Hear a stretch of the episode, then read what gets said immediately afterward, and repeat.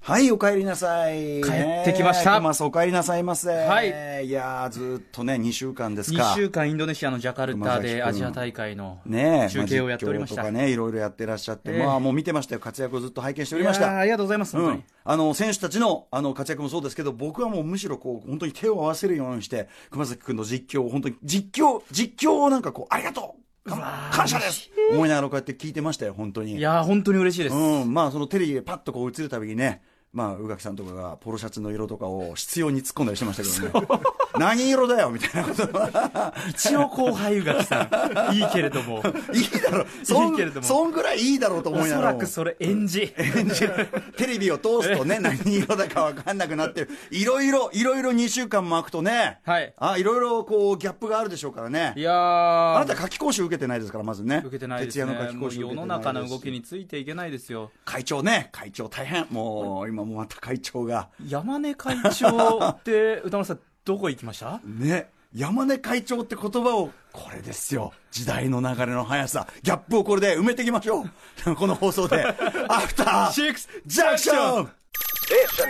After Six Junction. 9月3日、月曜日9月3日はあれじゃないですか、ドラえもんの誕生日じゃないですか、多分ね。ああ、そうか。はい、月曜日6時を過ぎました。TBS ラジオをキーステーションにお送りしているカルチャーキュレーションプログラム、アフターシックスジャンクション、通称アトロク。パーソナリティは私、ラップグループ、ライムスターの歌丸です。そして本日のパートナーは、インドネシア・ジャカルタから帰ってきました。月曜パートナー TBS アナウンサー、熊崎和人です改。めましてお帰りなさい。ありがとうございます。本当に2週は間お休みいただきまして。い。ねえ、あのええーまた他の曜日のパートナーの方とね、こうチェンジしたりして、それはそれでなかなか面白かったんですけども、いやー、本当にお疲れ様でした。いやインドネシー、ア。終わりました。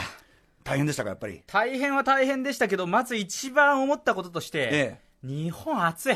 ね、これがやっぱびっくりしちゃった、当然、我々そのインドネシア、はいジャカルタの方がまあ熱帯というかね、亜熱帯なのか分かんないけどそうですねうん、ね、当然、向こうの方が南国のイメージありますけど、こっちも暑い、こちらの方が過ごしやすいです。まあ今日は日本もね、そんなに暑くないですけれども、僕帰ってきたの29日で、ええその後の日本の暑さたるや。うんうんうんインドネシアはまあ30度とか超えるんですけえど、えええそんなにねこう晴れる日ってないんですよあ、ー雨も降らないですあーしそそうう、いう意味では過ごしやすいんですへよ、え日陰の時間帯が非常に多くてですね、うんうんへー無視はそうするんだけど、日本の方が圧倒的に行きづらいなっていう感じうん不快指数は高いという圧倒的に高いです、なんだええでそんな中、まあ、あのバドミントンの実況を中心にいろいろはいやってましたけど、どうどういうサイクルだったんですか僕はですね基本的に行動範囲がめっぽう狭い2週間だったんですよほうほねうほう自分が泊まってるホテルがあります、んで競技が行ってるパークがあってそこに陸上競技場とか競泳会場とかバドミントンのアリーナとかがうん全部含まれてる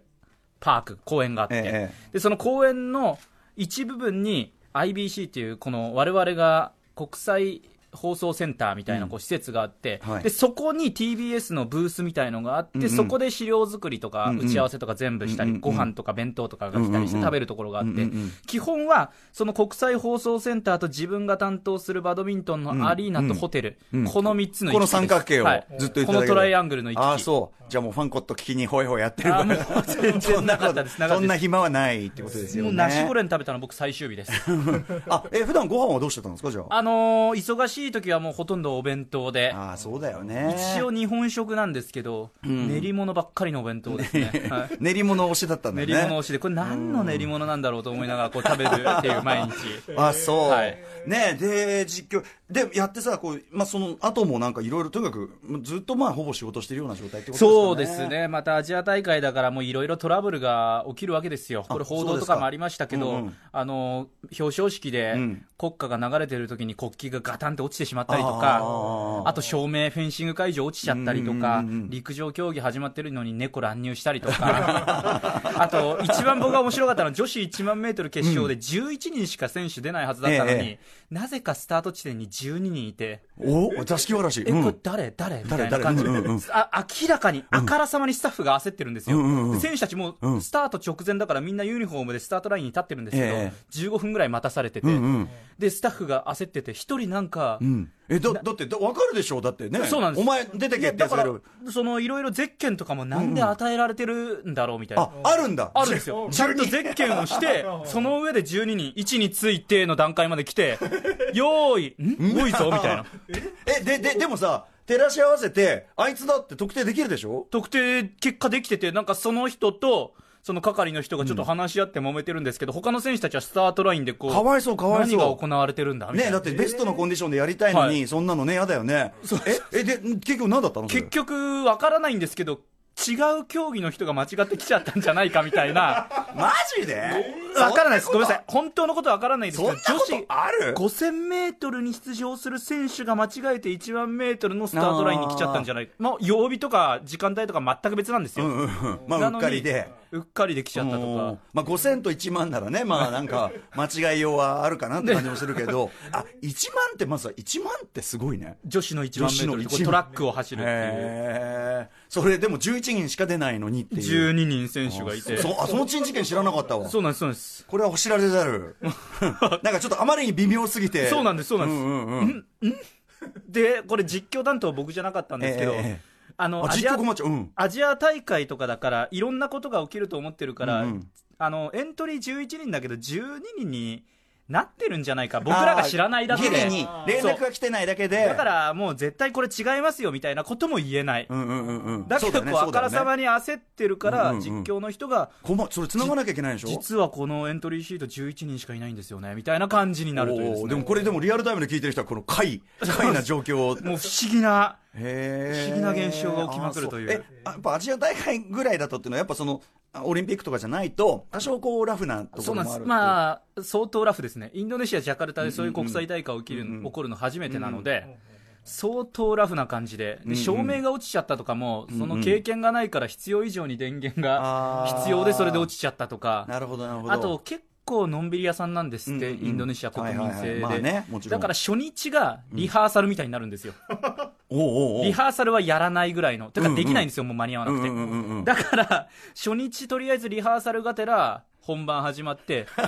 それを経て2日目でいろいろ改善していくみたいな。えーえ例えばどういうとこが不備だったりするの、その最初は。あのー僕バドミントン会場行く時も、あの、一日一日で僕らが通れるルートが変わってきちゃうんですよ。昨日までここから入ってくださいって案内されて、うんうんそこから会場の中入ってったんですけど、翌日行ったら、いや、ここは入らせることできません。あっちに回ってくださいとか、へー日に日にこう変わっていくんですよ回ね、転されて仕いくわ切けりだが。へーで、どんどん厳しくなってるんですよ。ああ、そう。はい。で、その最初、厳しく、なんかその緩さの中にその12人目が来ちゃうっていうのが起こるわけだから、なるほどね。不思議なあー大会。これでもテレビ、ね、日本でそのテレビにてから当然 TBS とかさ、バチッとした番組としてやるから、そんなん分かんないからやっぱ面白いですね、これ聞くそとう、ねいろいろとあるんですよね。うんいや、あとでもやっぱりそのバドミントンの実況とかね、聞いてると、あ、もう声でわかるじゃないですか。あ、熊崎君だってさ。いやありがとうございますそうすると、やっぱりね、なんかもう、いや、お父さん泣けてきちゃって、もう。いやあありがとうございます本当にもう、いや、だからいずれちょっとやっぱその実況アナウンサー、もうね、職人なわけじゃないですか。職人としてのいや実そ況うアナウなンれサー。ればいいですけど。特集、まあ、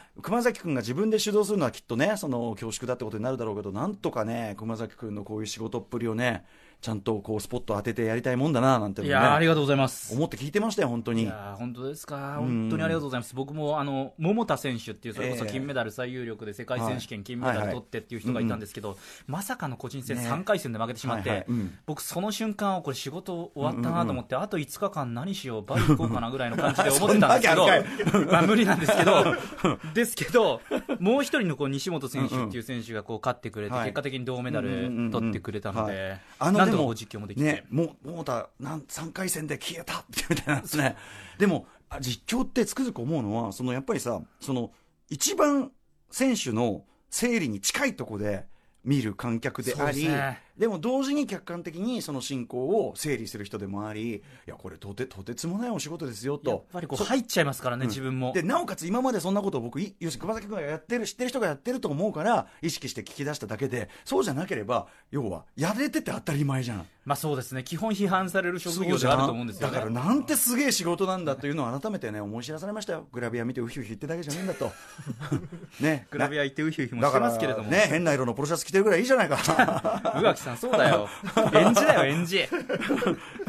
いいいじゃないそれぐらいって 言ったら何色なんだよみたいなそんな、そんな口調で言われますか。ちなみにあのうないさんもねありがそとううですうねないりささん、はい、アナウンサー、言ってまうしたけないど。さんとか陸上で結構選手ええが走り終わった後のインタビューとかうんうんすぐやったりして、あったりしました、うないさん。結構あってますよ、その国際放送センター IBC っていうところがみんなのたまりになってますので、はい、まあでも動き方は全然違うんですよ、動ね、き方は全然違うんですけど、だからうんうないさんがどういう仕事ぶりだったのかって僕にもわからないところあるので、そうだよね、そうだよね全然。じゃあまあちょっとそれはね、えー改めてちょっとうなえさんにお話を伺そうですね木曜日ね、伺おうと思いますけど、いや、とにかくお疲れ。で、帰ってきたら、いや、要はさ、その2週間、2週間って本当期間としては短いのに、やっぱ僕、熊崎君のその、なんていうの、浦島太郎状態っていうか、びっくりですよやっ。ぱそれが逆に、あやっぱその、なんていうの、これが、俺らも含めた世間、それで今、吊るし上げになってる会長が、ジャンルごと変わっているっていうさ、体操協会副会長、あれボクシングじゃねえんだって。山根会長じゃない、ボないんだ、みたいなさ。クシえスポーツ、ボクシングじゃない、体操ええ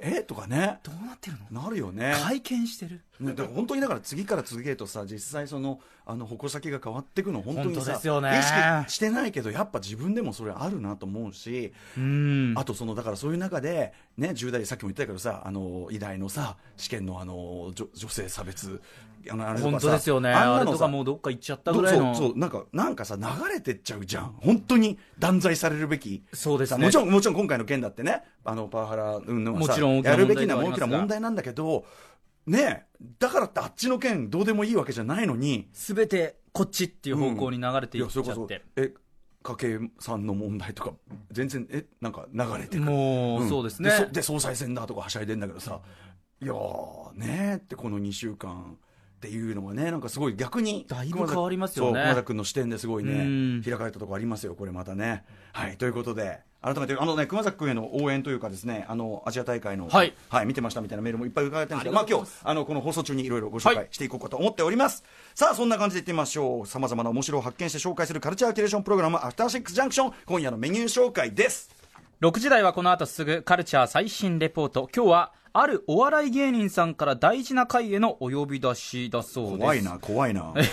そしてその後はゲストをお迎えするカルチャートークのコーナーです。ハロプロ研修生ボーカルコーチ、上野真理子さんをお迎えしまこすれ。を初にお目にかかるんですけど、めちゃめちゃちょっと興味深いお話伺いたいと思います。えそして7時からはミュージックゾーンライブダイレクトのコーナー。今夜は DJ、DJ キキさんによる最新 K-POP ミックスです。そして8時からは特集コーナー、ビヨンドザカルチャー。今夜の特集、こちらです。ジャニス・ジョプリン、サンタナ、ボブ・ディラン、アレサ・フランクリンなどなどなどなどを成功に導きまくってきた男、クライブ・デイビスって誰特集 by KW シャインでございます。アメリカの音楽界、ひいてはポップミュージック史にとってとっても中、すごい重要な人物。えそれが音楽プロデューサーであり、コロンビアレコードやアリスタレコード、レコード会社の社長も務めていたクライブ・デイビスさんという方、このクライブ・デイビスさんという方のお名前自体は知らない方い、ね、たくさんいらっしゃると思いますけど、彼が手がけてきたとか、彼がその成功に導いたアーティストの名前は多分知らない人一人もいない人ばっかり。しかも時代が長い。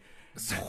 ごい凄まじい偉人なんですが、ええそんな彼をですね長年研究し続けてきて、僕もこれね、最近になるまで彼がこれを研究してたの知らなかったんですけど、あそうなんですか僕の友人であり、はいラッパーの KW 社員さんが、えー、面白おじさんとしてではなく、本日は本当にジャーナリスト、彼は本当にもともとジャーナリスト志望で勉強してきた人なので、えージャーナリスティックな一面を発揮して解説してくれる、非常に楽しみな特集でございます。えーそして8時台最後はザ・コンサルタントのコーナーです月曜日はスーパーササダンゴマシンさんご登場ですさて番組では皆様からのメッセージ募集しておりますメールアドレスは歌丸アットマーク tbs.co.jp 歌丸アットマーク tbs.co.jp メッセージを読まれた方全員に番組ステッカーを差し上げますはい、番組ツイッターとインスタグラムも稼働中でございます。ツイッターの実況は、ハッシュタグ、歌丸、ハッシュ歌丸、ローマ字で歌丸でお願いいたします。番組公式 LINE アカウントのフォローも皆様よろしくお願いしますさあ、それでは改めて熊崎くんをね、えーお迎えして、久しぶりね、アフターシックスジャンクション行ってみよう